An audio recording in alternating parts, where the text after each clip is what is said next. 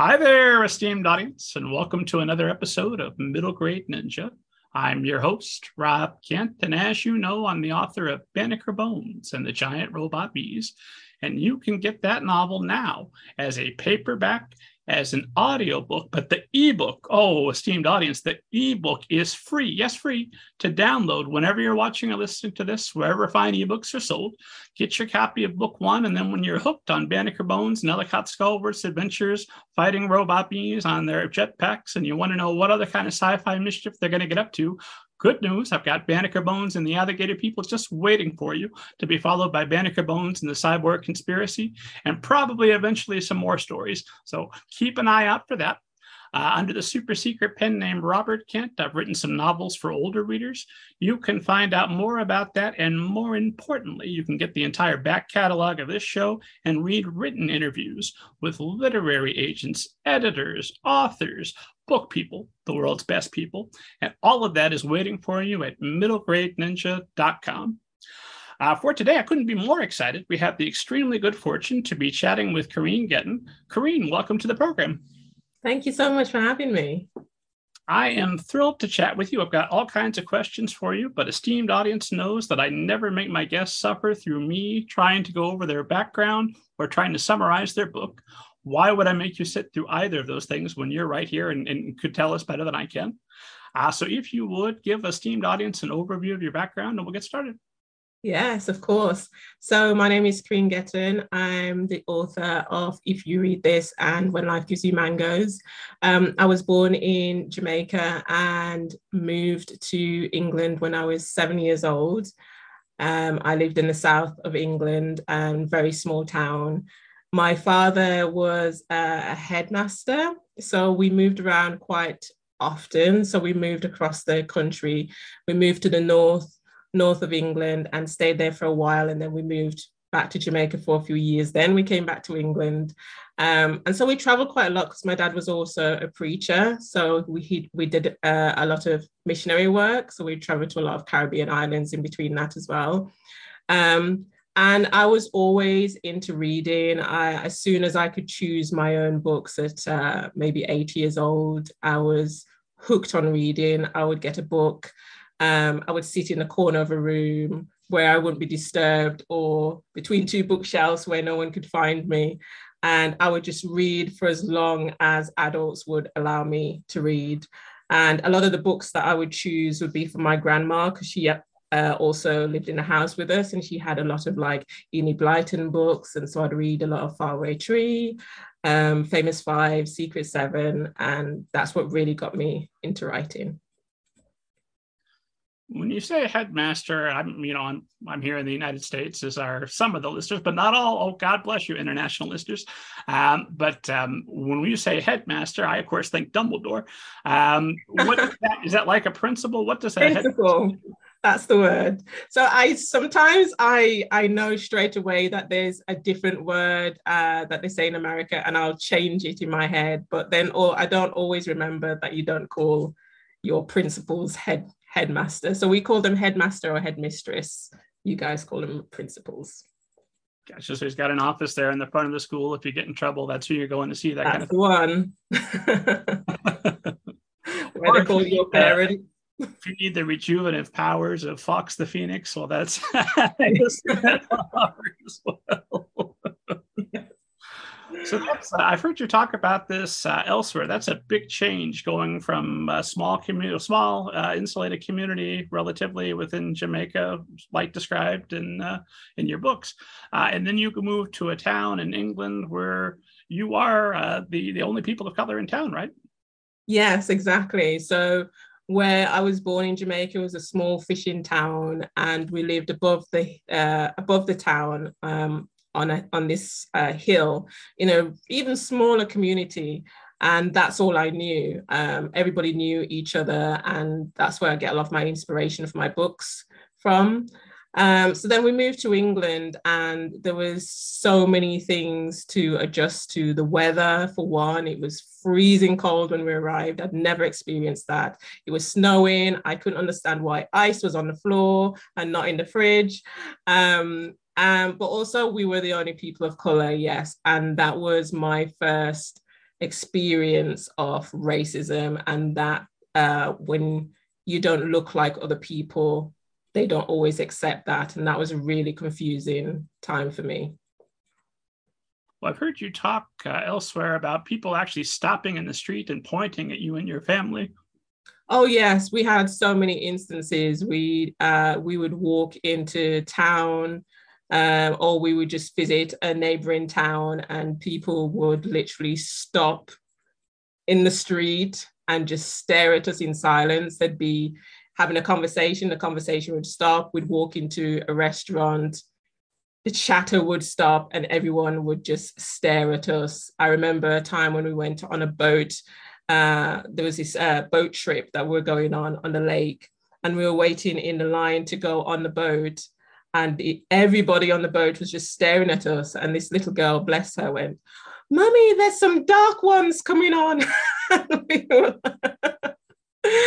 and then we had to get on this boat. Now this little girl had announced it to everybody, and walk through this crowd of people who just stared at us. Um, Yeah, it was it was very eye-opening and, and confusing time for me, because I didn't understand what the problem was. You know, I was who I was, and I'd never been told that I was different. I'd never experienced being different. Um, so that was that was quite eye eye-opening for a child as well. I chuckle a little bit there, uh, just one in, in, in recognition of uh, unfortunately having had not that experience, obviously, but somewhat similar experiences, having been from an all-white town and then marrying an African-American woman, and then uh, coming back and meeting some of those same people, like, "Oh, you're not who I thought you were. Mm. We were in a situation before, and now I see you. I know who you are now."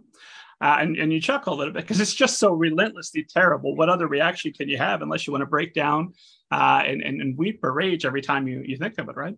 Well, yeah, exactly. Um, I remember how I felt at the time as a child. Um, I remember not wanting to get on that boat and feeling a little bit terrified um, that these people didn't seem to like me. That's that's how I felt at the time. And it was probably one of the worst trips I ever had.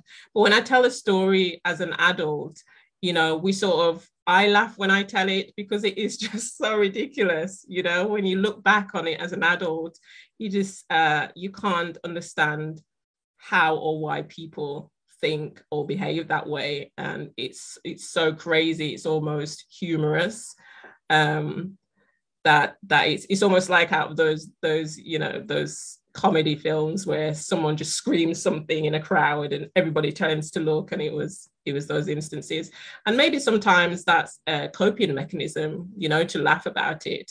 Like you said, instead of crying, you just sort of you have to laugh and not not let it affect you too deeply, or else, you know, you would just carry that forever.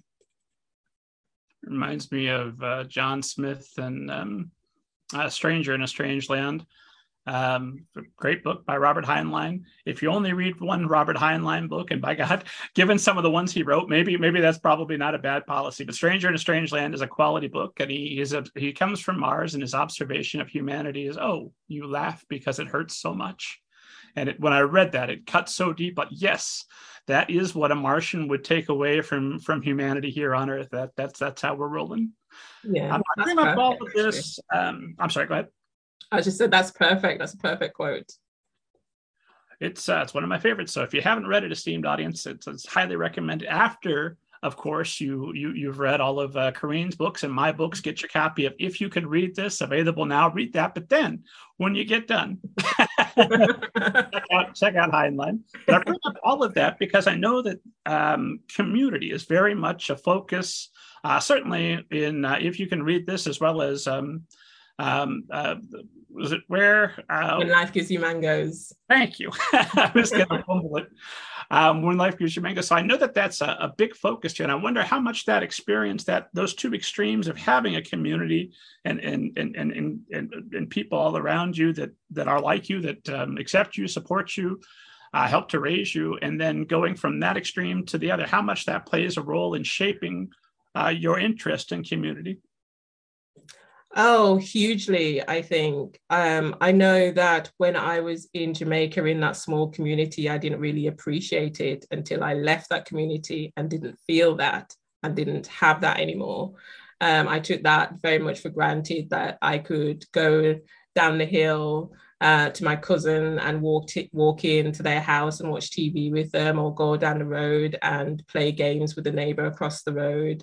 Um, that were all things that I took advantage, uh, didn't take, uh, gosh, my brain's just gone, didn't appreciate um, until I left. Um, and I think, like, when I moved to England, I really sort of just expected that to continue, that, you know, I came over as a child. I thought that was normal. I thought that's what every community was like. Um, and when I didn't experience that, um, I think I yearned for my home community even more. And I think that's why that reflects so much in my story. I think sometimes you don't appreciate where you are until it's gone, and then you almost idolize it as this perfect setting. Um, we have this thing of sort of just remembering the good things of the past, you know, um, and um, there were negative things, of course, that, that happened in that community. But I think what I took away from it was that, you know, people were there for you and sorry, and supported you all the time. And I don't think I've experienced that since. Have you been able to, I'm assuming now that you're an adult and you choose where you want to live and where you go, Uh, as much as any of us are able to, to choose those things. Uh, have you been able to cultivate a, a community around you? I think I've managed to, more so in the writing community. And I think that's been hugely uh, helpful to do that. When I first started out writing, I was writing for years on my own. I was very isolated. I wasn't really aware of the writing community. I sort of just wanted to write. I loved writing and I just did it. Um, and it wasn't until I went onto social media and started uh, connecting with other writers and people who were going through the same thing. And, you know, they were having the same issues with coming up with ideas and editing and finding an agent and a publisher. And that was hugely helpful for me. Um, I think, like, outside of the writing community, I've sort of accepted um, accepted that I'm not going to find that sort of community again. Like, I go back home regularly, and even that's changed now. People have moved on, they've left, they've grown up, they've married, and that community is not the same as it was when I was a child. Wouldn't it be nice if you went back and it was like an episode of Cheers and everyone just turns and yells, "Kereen!" I know! We've been waiting here for you this whole time.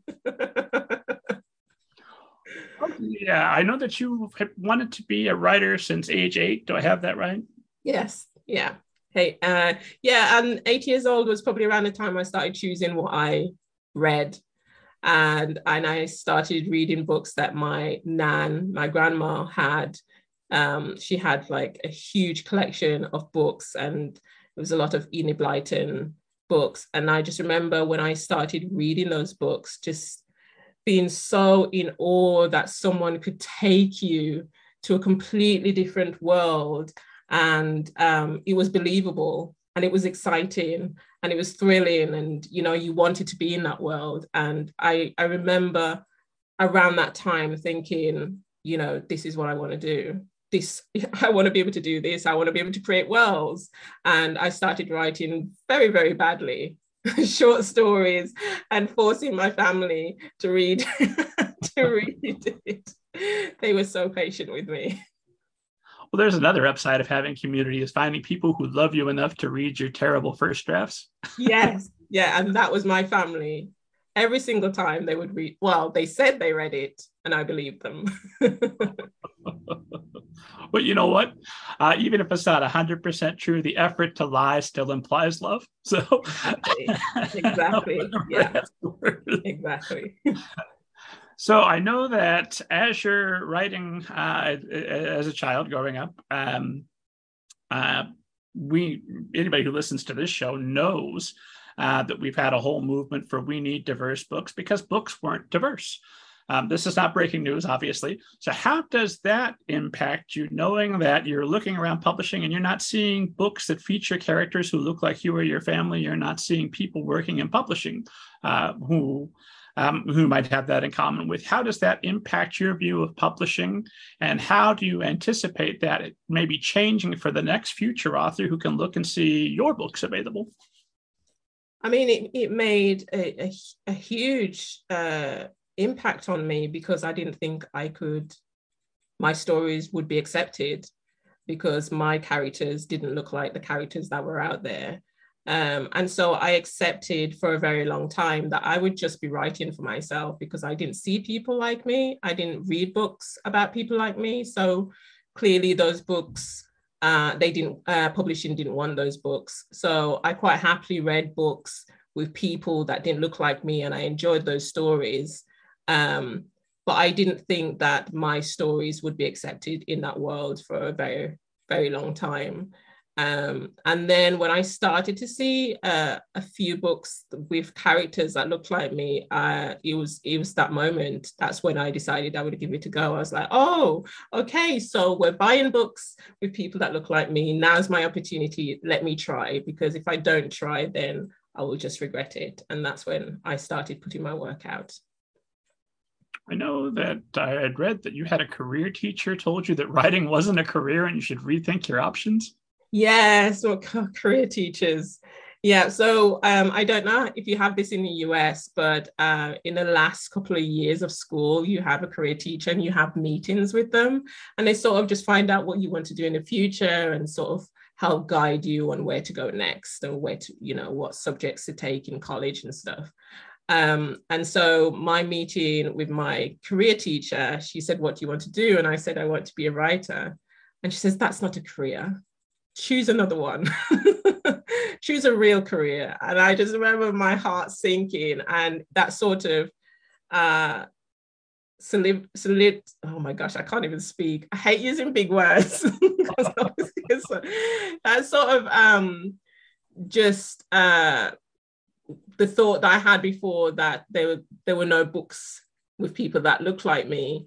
And then my career teacher telling me that, you know, that wasn't a career for me. And I, you know, I thought, okay, so that's true then. There's this, this is not for me. So I went into um, admin. I became an administrator, and I worked for charities. I worked for children's charities for a really long time, and just continued writing for myself. Got to see your writing that whole time. She discourages you from the idea that this is going to be a career, but like, well, you can't stop me just from enjoying this thing I love. No, I and I couldn't stop writing. I wanted to write. It was my love, and I think, you know, that's that's such an important message, to do what you love. And the way you know that it's something that you love is, could you do it? Uh, if it wasn't a career, would you continue doing it anyway? And my answer is always yes. I that's what I did for years. You know, every spare moment I had, I wrote. You know, I'd come home from my normal job and I would write, because I loved writing. I loved how it felt to put these stories down on a page and create these worlds. And that was what I enjoyed. It was good enough for me. So, you know, I just continued doing it. I maintain that there is no book that I have written that is better in my own mind than my first book, because there was so much I didn't know about how terrible it was that, of course, it was brilliant. My God, I wrote a book. Uh, and then, of course, eventually I got critique partners and, and was exposed to people with experience who told me, well, it's good that you're writing, but let's talk about how to maybe do this a little bit better. Uh, and then I thought, well, I've done it better now. I'm like, no, no, no, there's, there's still so far to go. Uh, now that you've uh, published uh, three novels, with another on the way here in, in January that we'll be sure to talk about before we're done. Now that you're in publishing, you you are an author, and you've had, I'm assuming, some experiences along the way that uh, even though your fourth book is perfect, somebody still told you to make some changes somewhere in there. Um, does how does that temper your excitement and your love of just creating the story, or does it? Um, it sort of does. And I, I've said this a few times, in that I love writing a story, but I hate editing, because editing is when you really have to think about, does this story work? And you have to take out things that you might actually love, um, but doesn't make any sense to the story. Um, and I think, like, before I had all that information and I just wrote what I loved, you know, and there was no outside critique. It was just me just writing and just enjoying that journey. But um, as soon as I got a publishing deal and started working with editors um, and learning about structure and what worked, and just, you know, you know, that saying about killing your darlings, like taking out the things that you personally love but doesn't work for the story. I think that, you know, that sort of takes away the excitement for me. Um, and and I, especially the way I write as well, because before I used to just sit down and just write off the top of my head. And I did that with Mangoes. Mangoes, I sat down and I just wrote straight off the top of my head. Um, but when I be, had a publishing deal, I learned that that couldn't work when you're working with somebody else. They sort of need to know where the story's going. And that sort of took away the excitement for me as well, because I needed to think about the story and where it was going and how it ended before I started it. Um, but it's also a good experience for me. I find that work, that method works better for me to sort of do the outline and the synopsis and sort of figure out, at least have a vague outline of where the story's going. That works better for me, even though I'm not like, oh, this is, I'm so excited about writing this story. Now it's a lot more, you know, tame, but it's better for me in the long run. She says. Well, I mean, uh, why is it uh, important to make that change when you know somebody else is going to be involved to start? I'm assuming, do you write like a formal outline? How how how involved are you getting in planning before you before you'll start a project? Um, so if I'm working with a, a publisher, I, so I write um, a, a basic synopsis, probably like a page, and just do like an outline, maybe a few, like a paragraph or two of each chapter. Um, of how it starts, what's happening in the middle, and sort of a vague idea of how it ends. I've been quite lucky in that I've worked with editors that have sort of given me the room to change that ending, because it, you know, it does sometimes, you know, sometimes you think this is how it's going to end uh, on when you write an out- outline, but then when you start writing it, it just takes you in a slightly different direction. And, and I've been lucky to have editors that have sort of allowed me that space to do it. Um, so yeah, when I just do like a basic, like couple of paragraphs for each uh, chapter, or every few chapters, just so they just know how it begin, what, how it begins, what's happening in the middle, what's the journey, uh, and how it ends, basically. And I'm going to ask this question a little bit facetiously because I have some idea. It happens to me, unfortunately, uh, where my characters will uh, ignore my outline, just blatantly disregard all of my careful planning and say, no, we're doing this instead. And, all right, well, I guess you are. Why do you think that happens? Why do you think that, that it changes from the plan at the beginning? I think, uh, well, for me, when I write an outline, I'm sort of writing it for someone else. And I'm in my head, I, I, I'm thinking about where this story is going, and I write down in that moment where I think the story is going. But when you start to actually write and sort, sort of create this journey, um, sometimes maybe you do a scene and an idea comes to you and your character is like, no, I'm not going to go straight on, I'm going to veer left and I'm going to go up that hill. And you're... you're thinking, you know, shall I continue straight on? Because that's where I said I was going to go, or shall I follow this journey up the hill? Um, and I always find that it's better to just go with the character and where the character wants to go, and you have the better ending that way, for me anyway. I know like with Mangoes, when I first wrote it, it's got a completely different ending to what it has now. When I wrote it, it was just... Uh, a normal ending of the kids, you know, playing and running up the street. And as I went back to edit it, um, as they were going up the street, this idea came to me of this house on the hill that was haunted. And I went, oh, but I've written the story already. Shall I, shall I go with it? And I just thought, let me just go with it and see what happens. So I completely rewrote the whole story and went with this idea. And I think it's the best thing that I did. Um, I think you've just got to follow your heart when you're writing. It's still a tremendous leap of faith, though, when you already have the the outline, the plan, and somebody said, I like what you already had. Why are you why are you doing this? And you have to explain, no, not me, not me. I want what you want. The character wants this. Yeah, take the blame off yourself. It's not me, it's the character. I wanted to do exactly what you wanted, but the character said no. um,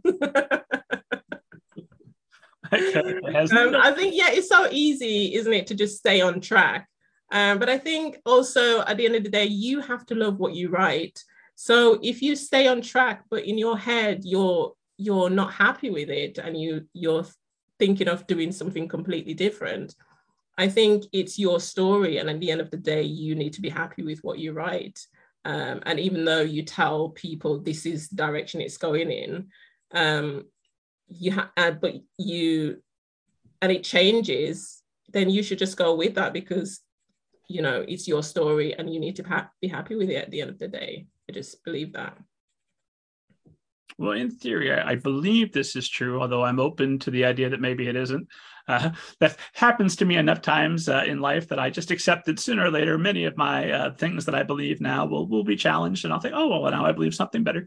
Um, but I do believe that if you love your story, if you're happy with it, esteemed uh, reader who eventually gets their hands on it will be happier with the result. I think we can tell when people are are checked out or are not interested in their book. Yeah, one hundred percent. I absolutely believe that as well. I think that you can tell when someone is not one hundred percent into the story that they write. You can feel it. Um, I think it's the same with any sort of art. You know, if you watch an actor acting and, you know, if you if you go to a show and uh, you see a, a singer on stage, you can tell when people are not one hundred percent into it and you feel that and you take that on and you, you're turned off by it. The whole idea of writing is that you bring people into this world and you have to bring them in fully. So you have to be fully committed to that world in order for them to believe that's real. So... You, uh, I know you you had some success uh, when you'd written short stories for a while, but then you write your first novel in two thousand twelve. Uh, and then you write three more novels over the next three years, and then you switch to short stories. What what what um, what what precipitated that change? So uh, when I first decided that I was going to uh, send my work out Uh, to agents and publishers, I started uh, writing adult books. Um, and I was still very green. I, I still didn't know what I was doing. I was just writing what I loved and what, whatever came in my head, I wrote down on a paper and, and I sent it off. And it wasn't going anywhere. You know, I'd get nice little polite letters going, uh, thank you, but no thank you. Um, so I thought, okay, let me just put that to one side. That's not working at the moment. And let me just write short stories, which I did a lot when I was a child. They're a lot quicker. And what I will do is I'll just write short stories and I'll just put it up on forums or social media. And I'll just see what feedback I get from that. And so that's what I started to do. I started to write short stories, I used to put them on forums, um, um, on my uh, Instagram, I used to write short stories and put them on there. And then um, I saw a competition on Twitter um, asking people to uh, put out their, their their stories. You had to do like a, a, you know, I don't know how many, I think it's two hundred forty characters in, in a tweet or something like that. And you sort of had to pitch your work. And those agents and publishers would be looking, and if they liked it, they would like your tweet, and that would mean you'd send them your work. So that's what I did. I I pitched um, a, a story that I'd started, which was originally Mangoes. It was just one chapter, and I didn't know where it was going. Um, and I pitched that, and um, they liked it. I sent that off. And um, my agent, I had a meeting with my agent and she um, she agreed to sign me, basically. Um, but yeah, so I, I started off doing short stories because um, adult, writing for adults wasn't working for me and I just wanted to take a break. I wanted to continue writing, but I just wanted to take a break from that and sort of reassess where which direction I was going to go. See, I can always almost hear a portion of the audience who's who's in the submission, uh, who's in the, the query minds at the moment, who's screaming, "Wait, go back! How did you just get an agent? That's the dream I want for myself." So you're you're you're you're tweeting, and this agent likes your tweet, and then you set a meeting in person, or or what, what's the next step? Um, yeah, so it, it was called uh, Div Pit, I think, on Twitter. And um, so they, when they like your your pitch, um, you they they usually tell you how to send your work off. And sometimes it's like one chapter plus, plus a synopsis, or maybe three chapters plus a synopsis. Different agents ask for different things. Um, I think my agent asked for three chapters plus a synopsis, uh, which I did. I, I sent that off to her in the email that she'd she'd said to send the work to. So I sent that off to her. Um, and sh- I didn't hear anything for a while. Then she got back to me and said, I love the three chapters. Can you send me uh, the rest of the work? Um, what else you've got? So I sent that to her, and she was quite quick, actually. I think maybe a week or two weeks later, she said, can we arrange to have a meeting? And I was like, oh my goodness, I'm so excited. um, and it's really funny because I remember um, that she wanted me to meet in London because that's where her, her office was. And I didn't have any money at, to, to go to London. I just remember thinking, how am I going to get to London? I'm going to have to find a way. I don't even think I've actually told her this story. I'm going to have to find a way to get to London. And I remember dipping into my rent money to buy my ticket to go to London, and I couldn't afford to buy lunch or breakfast. So I was starving. I was so hungry. I went into the meeting. I hadn't had breakfast. I hadn't had lunch. And I was so nervous. Um, I didn't know what to say to her. And um, I thought I'd completely blown the meeting because I was just so, so nervous. Um, and then I think it was a, a week later, maybe week and a half later, she sent me an email and saying, um, it was a lovely meeting and I would like to represent you if you are on board. And I was like, yes, please. Thank God. How are you feeling on the train back? You think that you've blown it and you've also dipped into your rent money and you're hungry.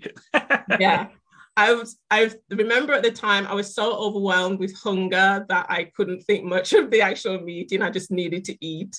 And then when I came home and I ate, I remember it started to sink in and I just felt just a little bit sick to my stomach because I thought I'd completely blown it.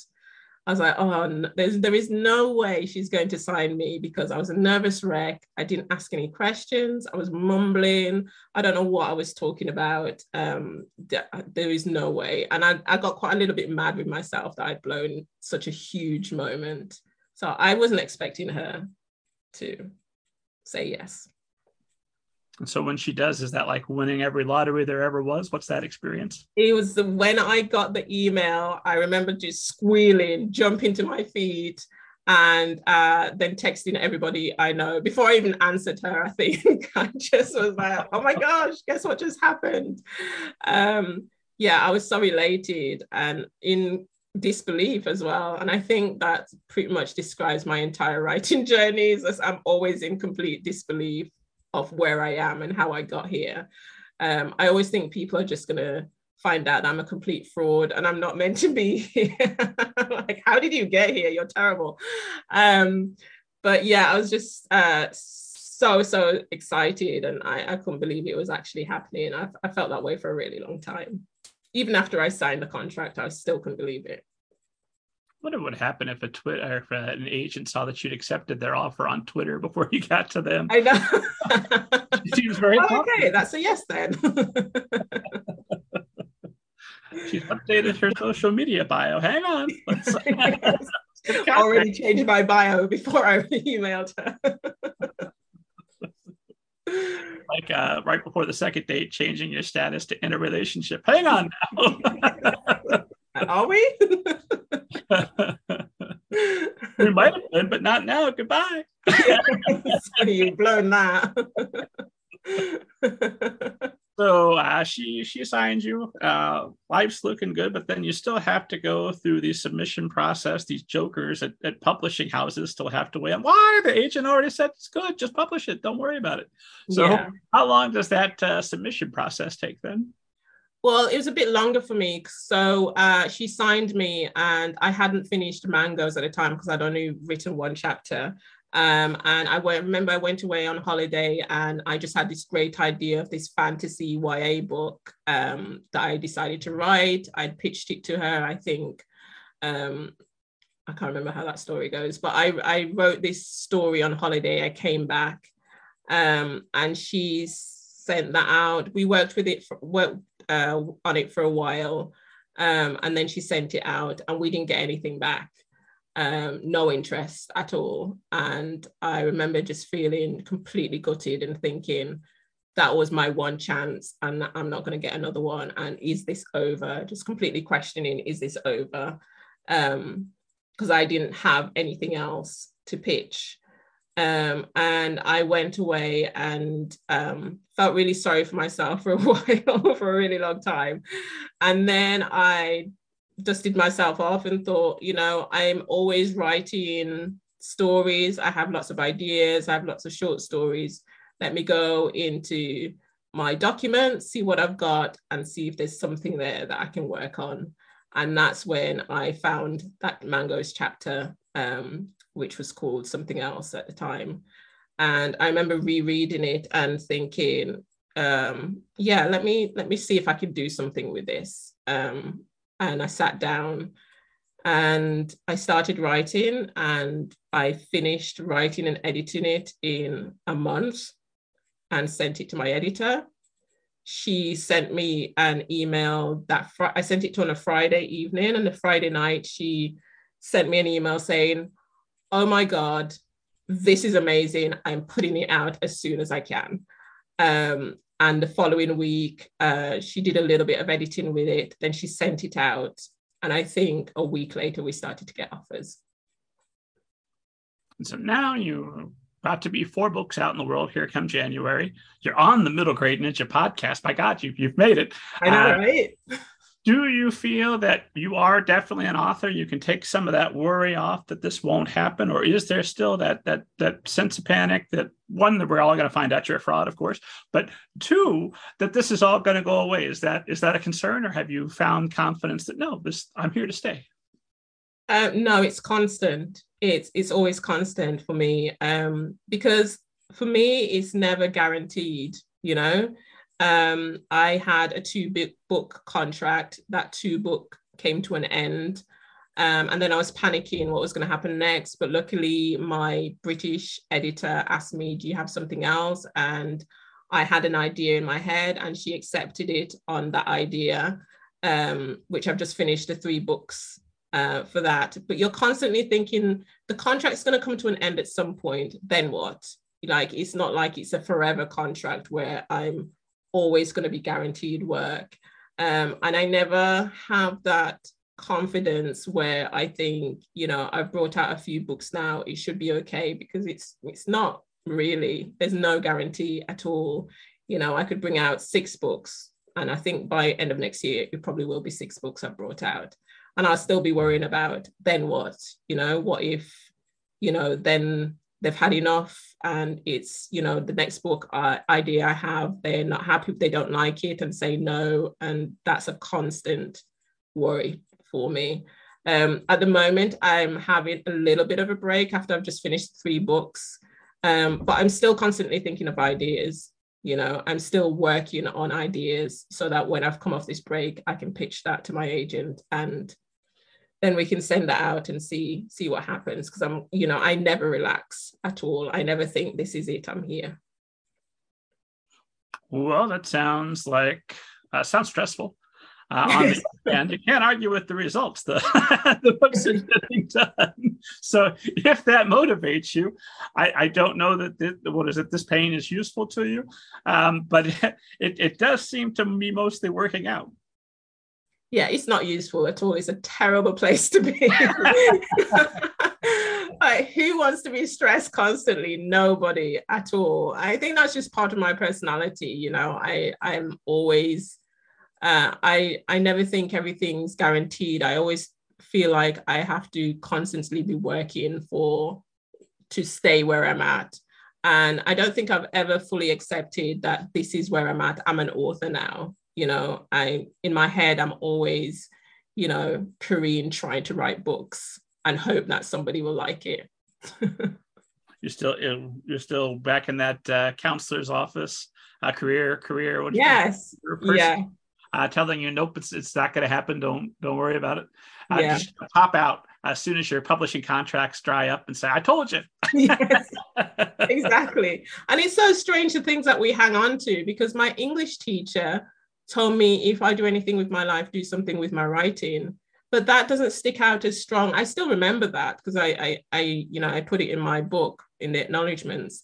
But it's sometimes we hang on to the negatives a lot more than we do the positive. And I know for me, a lot of the times, like I'm constantly thinking of, you know, what if this doesn't work out? What if the next book doesn't work out? What if no one likes it? What if it doesn't work? Um, instead of thinking, you know, I'm on your podcast. This is a great place to be. Enjoy it. I don't think I'm, and I don't know if a lot, uh, how many people uh, or the authors are like that. Um, I I kind of guess probably they are this, the same, that, you know, you just constantly just thinking, you know, how do I stay here? How do I make sure that I I, I continue this dream that I have? Something that's a comfort to me and may not be a, a comfort to you, but I'll share it anyway in, in hopes that it is, or if not, somebody will hear it and say, well, that's a comfort to me anyway, which will be good. Um, but I do think that um, in, you know, the pandemic has had has had us all reevaluating what matters, what what's important to us with the time that we have here. And sometimes I think, um, is some of this time I've spent writing, I'm not I don't regret any of it, but could I maybe start to investigate some other creative outlets as well? And would that make me not an author? And it wouldn't. I I, I publish things. They're available. Banneker Bones and the Giant Robot Bees, esteemed audience, get your free copy. I will always be an author. You can't, you, you can say I'm not a good author, but you can't say I'm not one. I am. There's, there's a book, there are books available. And so that calms me down a little bit. I'm very proud of what I've put out in the world and grateful for the opportunity to have been able to do that. And so whatever comes, whatever comes going forward, I'm still happy to have had that. And it's, it calms me a little bit. I don't know if that will work for you, or if no, don't, don't you dare calm me down. I need that fear to write more books. No, that's, that's a really good. Uh, yeah, I, I do need to think that way. I I have books out, they are published. I am an author. Um, I don't know. I, I I guess I don't know if it's a British thing or or what it is. I it almost feels like I'm being arrogant, but I'm not. I actually have books out, right? I, it's not I'm not boasting to say I'm an author. It's, I actually do have books out. It's it's weird how my brain works. I'm not sure. I've had enough people that I've bragged to, just regular people who, who aren't in the writing community. Like, I will never forget I, uh, a slight, slight humble brag. I got a, a blurb from Richard Adams, which was just the biggest thing that could ever happen uh, at the time. And I ran into work and I'm like, oh my God, I got a blurb from Richard Adams. And they went, who? And I said, Watership Down. And they said, what? And they, oh, that creepy cartoon from the seventies. I'm like, well, technically, yes, but my God, there's so much more. And you don't know. So uh, I don't know that, that, that, that non-author people here, I'm an author, has, has that much of a boost. So yeah, yeah, you're you're absolutely right. Yeah, the, and I know, like, when I almost uh, feel weird about say when people say, "What do you do for a living?" and I go, "Um, I I write stuff." Because when I've said to people like I write books, they're like, "Oh, you can make a career out of that," and I'm like, no, not really, but we try. How much money do you make? How famous are you? Just, yeah, I have a book. Stop. Yes. I've got a book idea. Would you like to write about it? No, thank you, but thanks. Seems like you with with with non-book people, you can either get indifference or uh, almost worse is, oh, I've always wanted to write. It seems pretty easy. I have a book. Will you read it? Yes. No. Yes. I get that as well. Yeah. I've got a really good book idea. Would you like to hear it? I'm, I have no power in publishing, so that would not would not work at all. So uh, one more question before we uh, before we get here and we start talking about If You Can Read This, available now, esteemed audience. But I wanted to ask, as you go through all of this adversity, by God, finally, When Life Gives You Mangoes is coming out. It's about to be named Oprah Magazine's Best Caribbean Books for your twenty twenty-one uh, reading list. And there you are, October in twenty twenty, and the world shuts down. a whole pandemic. Like if, if if there was no other adversity, if it hadn't been enough already, your big moment and the whole world shuts down. What's that like coming out in the middle of that? Oh my goodness. I, you know what, when the world shut down, I thought, of course it does. Of course it does. My book's about to come out. I've been waiting for this my entire life, and the world said, no, not today. Um, I just remember thinking, you know, how is this going to work? How are we going to get this people to hear about this book? Because uh, a lot of things we had planned was to do events and go to bookshops and schools, and now we can't do any of that. And I know a lot of um, pandemic authors um, had the same problem where they struggled. We had to change the way we promoted things. Everything had to be online. Um, and I just remember having to learn very quickly how Zoom works, to do Zoom and um, and to, to be pretty decent at social media, because that's where I would get the word out about my book. Um, and I think like coming out on the other side, I almost became quite comfortable with that. It was very scary at the time, and I thought, this is not going to work. Um, but then I got used to just doing everything by Zoom, and then the world opened up and my publishers were like, yeah, we can go out now and see people. And I was like, what? People in real life? No, thank you. This is great in my room. We'll stick to that. Um, so yeah, we then we had to start, you know, going going out and, and to bookshops and actually talking to people and, and doing it the way that we wanted to do. But yeah, it was a difficult year for for us. Um, and I, I don't think I got how bad it was. I think the publishers did, because they had experience of it. I didn't have experience. You know, this was my first time. I, I didn't know what we were really going into. I knew that we wouldn't be able to do face-to-face events, but I, I didn't know how bad it was. And I think, especially when the book, the shops closed and bookstores closed, and so people couldn't buy books, um, we found that especially, uh, especially challenging. But um, It's done, it's done really well. I think it's just, it was just slower, you know, it's, um, it, it took a longer time to get to people than it would have normally if the world was open. I've gotten, I've done a few in-person events again now, and I'm, I'm warming back up to it. It's like, okay, I, I remember people. This isn't yes. all. Don't, don't get too close. Don't, don't cough near me. But it is nice to see everyone again. And yet, anytime I do an event, a tremendous event, maybe one hundred people, two hundred people show up. Um, usually it's closer to about thirty, forty, but still uh, a nice event like that. And then I'll look at it like an episode of this show, and I'll see how many more people listened all over the world. And I think, well, what am I doing in person? That time maybe would have been better spent making it available to everyone.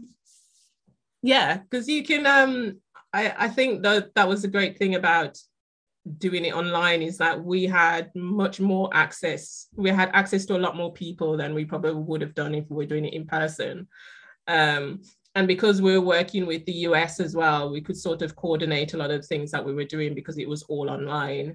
Um, and I mean, I, apart from like being uh, face-to-face with people and doing in-person events, I I think it it went fine for my introvert self. It was, it worked totally perfect. And I was happy being in my room on a computer talking to people.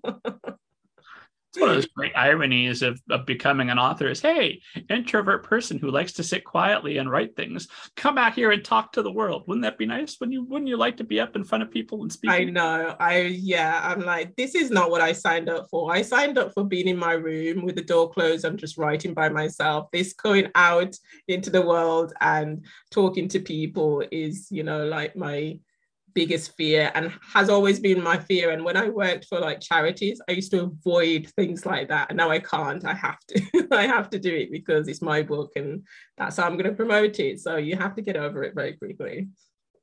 Well, somewhere out there is the uh, Emily Bronte, the modern Emily Bronte, who's just writing everything and putting it in the trunk. Uh, and then uh, the year after that person dies, that all of their stuff's going to be widely available. And maybe we'll have good thoughts about it. Maybe we'll criticize it. And she won't know. She'll be She'll perfect. Never know. That's perfect. I will, I will. will uh, tease esteemed audience, because I have uh, forehand knowledge that you have an actual haunted experience that you're going to share with us, but we're going to tease it for right now. We won't get into it yet, because first we're going to talk about your wonderful book a little bit. Uh, if you can read this, available now. And true to my word, I will not make you sit through me fumbling through a summary of your novel. What does esteemed audience need to know about If You Can Read This? Yeah, so If You Read This is about twelve-year-old Bree. It's also set in uh, Jamaica. twelve-year-old Bree, she lost her mother three years previously um, on her thirteenth birthday, um, her twelfth birthday, sorry. She um, receives three letters from her mom that her mom had written to her before she passed. Um, and um, she and her mom used to go on all these adventures uh, for treasure hunt. Um, and so her mom wrote these letters so they could go on one final treasure hunt together. Um, so she follows the clues of these letters, uh, which take her to a place that she and her mom used to share. And, and it's really just about Bree's journey in self-discovery, um, of accepting that things change, that um, her mom has left, and um, just finding uh, joy with the people that are with her now. Um, she also um, meets uh, her own, her grandfather, who's got dementia, and she he was part of the memory of her mother and the happy memories with her mother. And so not only that, as her memories with her mother changed, her memories with her grandfather have changed as well. And it's just this, her accepting that things change, people move on, and um, just accepting people or appreciating people when they're around before they go. And I've just checked my notes. If you read this, not if you can. I can't even get the title right. who, who is the uh, ideal reader for If You Read This? So um, I would recommend it from age nine upwards. Um, it does deal with um, subject of death and um, dementia, but I hope I've been quite uh, careful with the way that I've dealt with it, and um, as honest as I can for her age, um, and as gentle as I possibly can with that subject matter.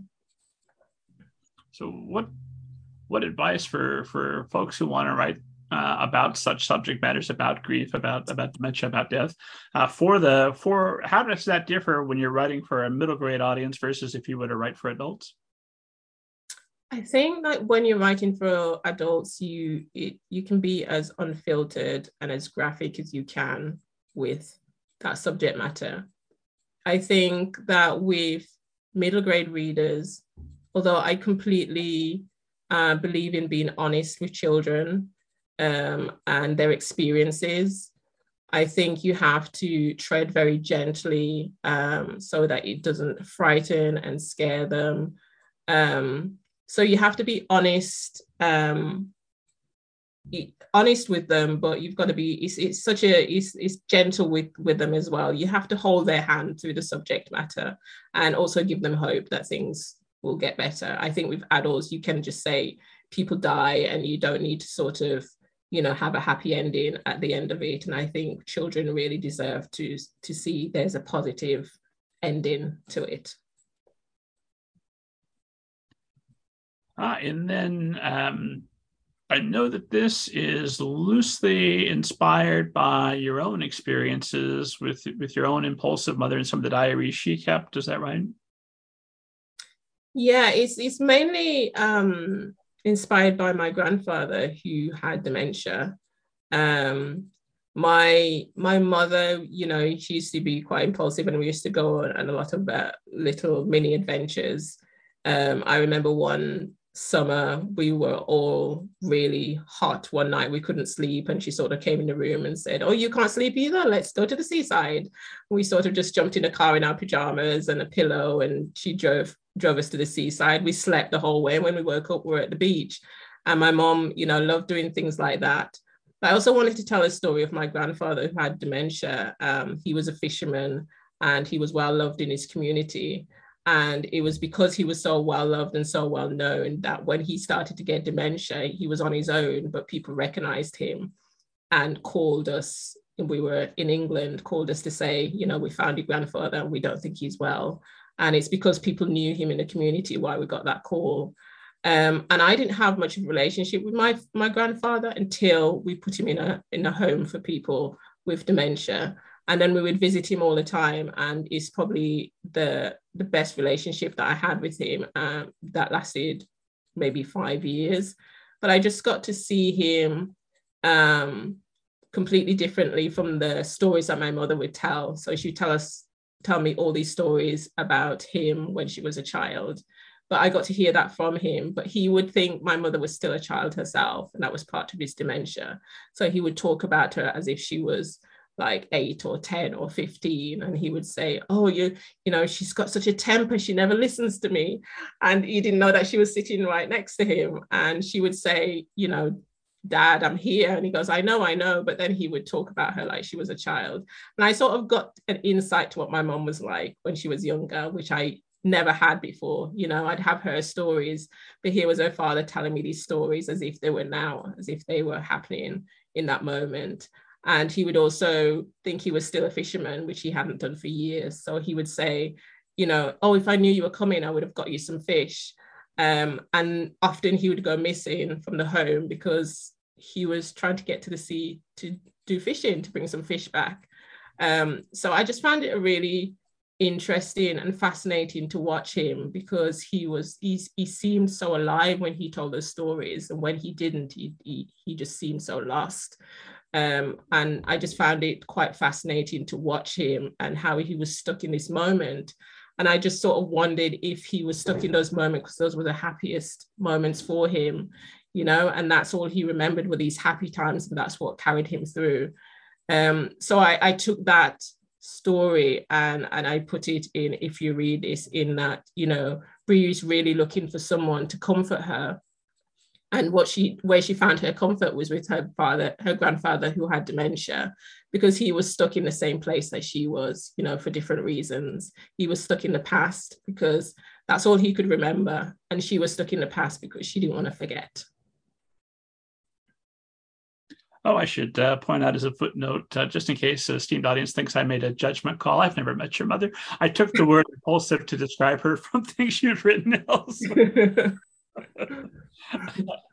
um, how long uh, does a does a book like uh, if you if you read this, not if you can, if you read this, how long does a book like that take you from inception to final draft? Um, it, this one took quite a while. Uh, we were still in a pandemic when I started writing this. It was part of a two book deal. I needed to write a second book. The world was on fire around us. Um, I was finding it completely Uh, really hard to focus on a story. Uh, we had a few ideas that, that I went away, tried to write, it didn't work. And then um, I finally had this idea of, you know, this young girl that got, has these three, these letters that take her on an adventure. Um, so I think from having that idea, sending it to my uh, publishers and they agreeing with it, to, um, to it being published, is a year and a half, I think. I think a year and a half. Yeah. That's incredibly speedy. Um, so what when you're when you're because I know you're you're working on other projects almost simultaneously, you would have to be just given your release schedule. What does your average work day look like when you're not stopping to, to make time to, to talk with us? um, so if I have um, if I have a, a publishing deal or a deadline, I will sort of, I get up, I take the dog for a walk, and I use that moment to sort of clear my head and think about this, what I'm writing, where I'm going with it, uh, the structure of it, um, any ideas I might have that I was stuck on the day before. Um, and then I'll come back and I'll sit down and um, if it's edits, then I'll start editing. If it's writing, then I'll just sit down and see where it takes me. And I sort of just sit down and write for as long as I can until my brain says, that's it, we're done. There's nothing more in the bank. Um, and then I'll get up and I'll uh, maybe get something to eat. I'll do something else. A lot of the times I sort of just watch a film to just completely just take my mind off it. Um, and then I'll go back into it in the afternoon, and I'll do that a few times until I work, usually work quite late, um, till probably about eight or nine uh, p m. Um, if I'm on deadline, I'll work later than that.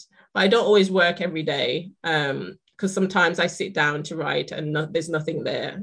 My brain's not working. There's no ideas, no, no inspiration, nothing.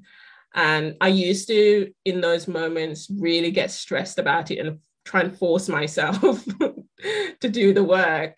And I will write something, but it will, will never be anything that I'm happy with. But I'm sort of learning now how I work. Um, and when there's nothing happening, I just stop. I either do something completely different, or I get up, I go outside, um, take a break. Um, sometimes I just take the day off, and then I'll go back to it the next day. So no two days are the same. So important for sometimes just to let it go. Because otherwise you're sitting there and you're like, fall in love, darn you, do it.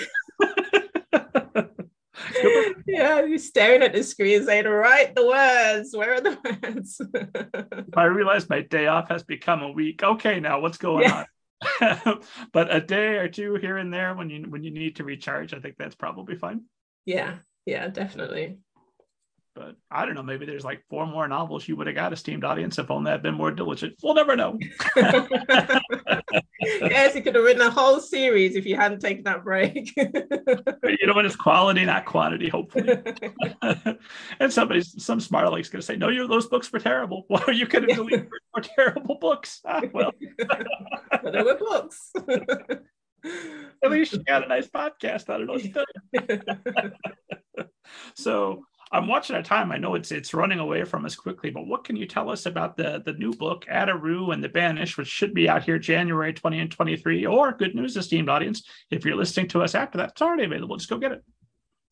Yes. So um, Adaru and the Banished is um, about a young girl who moves to a town that turns out to be magical.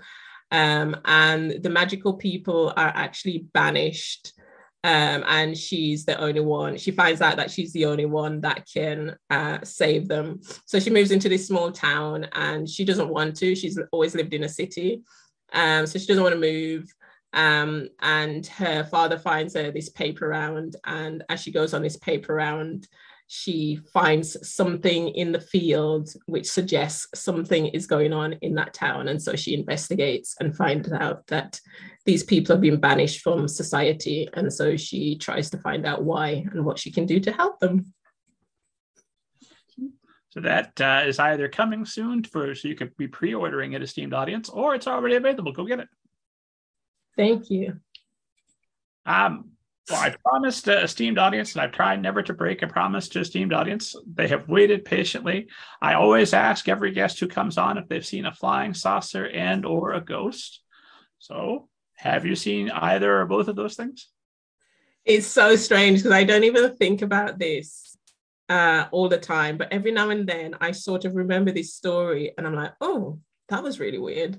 Um, so years ago, uh, my family lived in a different house in the same city that we live in now. And um, I was probably seventeen because uh, my mom had gone to Jamaica, but she'd left me because I was still in school, um, college that we call over here. Um, and I was on my own in the house. My sister wasn't there and it was daytime. And I went into the kitchen. So we have this really long, narrow hallway that sort of is like an L shape. So you have the living room at the beginning of the, the bottom of the L, and then you go all the way down to the end, and that's where the kitchen is. So I went into the kitchen and clear as day, I heard someone say, a woman's voice say, Kereen. And I spun around because I remember thinking, is my mom here? She's not even in the country. And I spun around and there was nobody there. And I literally, my heart was beating so fast. I was like, I one hundred percent heard a woman's voice say my name right behind me. So I walked down the hallway looking uh, to see who had called my name. And I was calling my sister's name as well, because she was the only other person that was that lived in a house with me at the time. But I knew that she'd left. And so I went to each room calling my sister, nobody answered. And I went into every room looking, there was nobody there. And I just remember sitting in the living room for about an hour going, That one hundred percent just happened. I don't know what it was. I don't know who it was, but somebody, a woman's voice called my name, and now there's nobody in this house. And I was so scared. I actually didn't want to stay there for the rest of the day.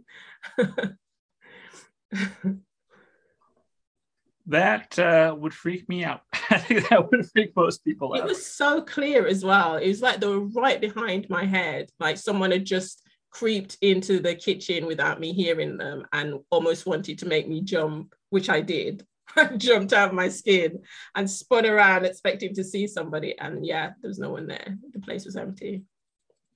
So I'm assuming this is the seed of what's eventually going to be your first horror novel? And that will be my new adult no- novel coming in twenty twenty-five. um, flying saucers or no? No, oh, maybe we.